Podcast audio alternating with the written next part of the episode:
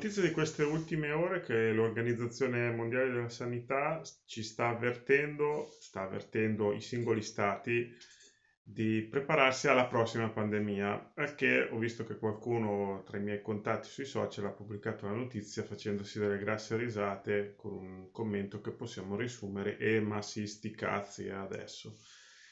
Peccato che, come ho già detto in altri casi, in altre occasioni, l'OMS ci aveva già avvertiti di l'arrivo di questa pandemia o quantomeno di una pandemia più o meno in questo periodo e lo faceva da tempi non sospetti, da una dozzina d'anni anche più,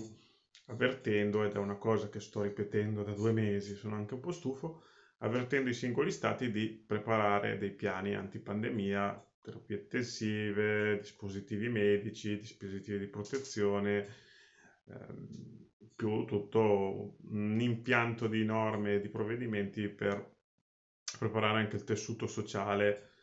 a, un, a, convivere, quello che stiamo facendo adesso con un virus. Ovviamente l'OMS è stata ascoltata da una manciata di, di, stati, Germania, Singapore, Sud Corea, Israele, boh, adesso credo questi sono i quattro che mi ricordi e mi ricordo pochi altri e guarda caso sono quelli che hanno affrontato meglio il problema, ma è una cosa che ho già detto. Adesso l'OMS ci avvisa che ci sono eh, 200.000, credo, sto guardando, sì, 200.000 virus o batteri che sono idonei a fare il salto di specie, da fare il famoso spillover tra eh, animale ed essere umano, che è poi il modo in cui si generano il 99% delle pandemie o quantomeno delle epidemie, poi ci torniamo. Il famoso appunto salto di specie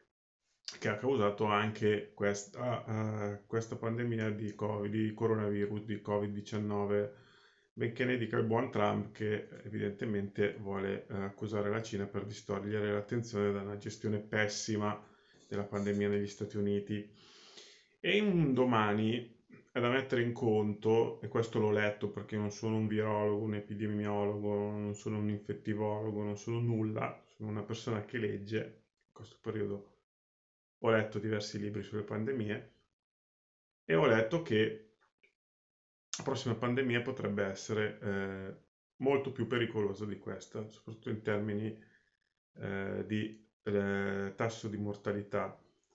eh, perché questa è molto contagiosa, il coronavirus Covid-19 è molto contagioso, ma ha un tasso di mortalità eh, piuttosto basso, invece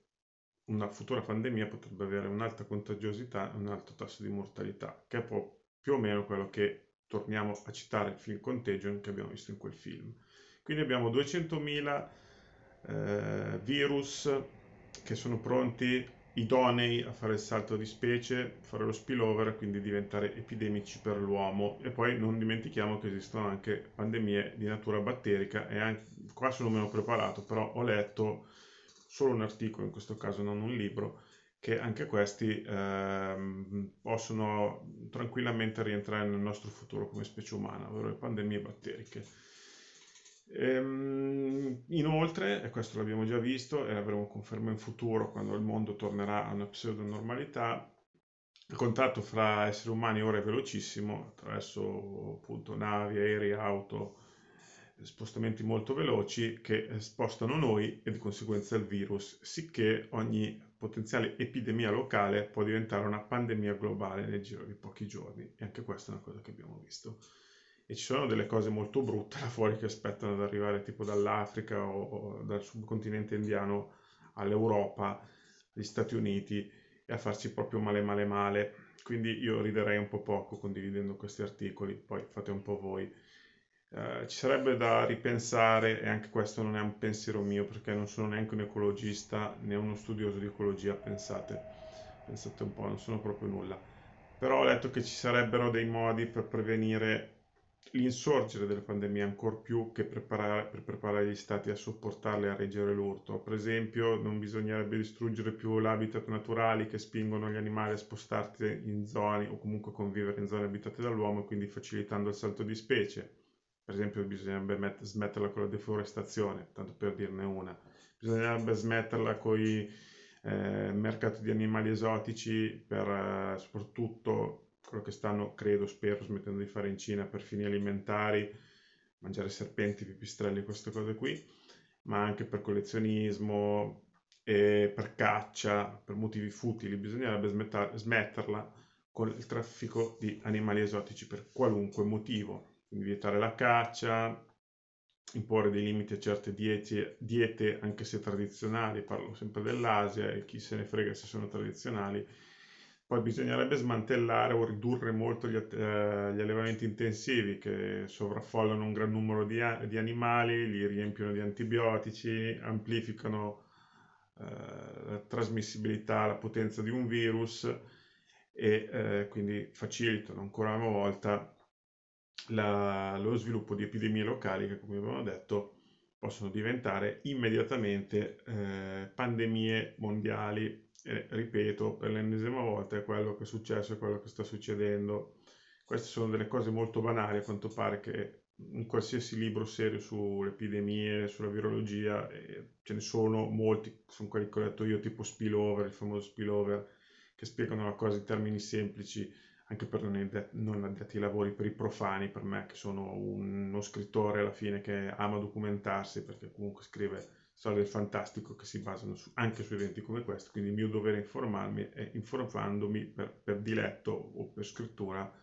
assimilo anche informazioni che, che possono essere utili.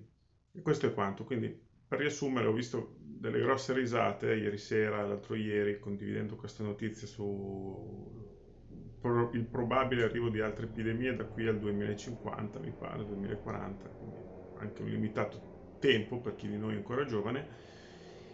e anche pandemie più mortali. E quindi magari ridere un po' meno, informarsi un po' di più e non fare come questa volta che eh, ci siamo andati a fare eh, gli aperitivi sui navigli prima quando era un'epidemia asiatica e, e, molti sapevano che sarebbe diventata eh, una pandemia globale, siamo andati a farci gli aperitivi e darci le spacche sulle spalle sui navigli e lo stiamo facendo ancora adesso, non è solo colpa di quei quattro che hanno fatto ovviamente gli aperitivi sui navigli, però ecco magari al posto di, di far finta che, che, sia già tutto finito, io mi preoccuperei A di salvarci da questa, e parlo soprattutto partendo dall'alto, arrivando poi ai singoli, alle responsabilità dei singoli e poi informandoci e magari votando una classe politica che un domani prometterà di pensare anche alla prevenzione medica di questi episodi e non solo a correre ai ripari eh, a cose fatte. E non me lo sto prendendo con questo governo che secondo me ha ereditato i cocci di 20-30 anni di politica pessima e ha fatto quello che poteva e tutto sommato fatto anche più di quello che mi sarei aspettato, ma non la buttiamo in politica e anzi la finiamo qui e eh, vi consiglio appunto di leggervi qualche articolo, cercate su Google pandemie future, OMS e vedrete che eh, vi salteranno fuori tutte queste belle nozioni che secondo me fa solo bene sapere.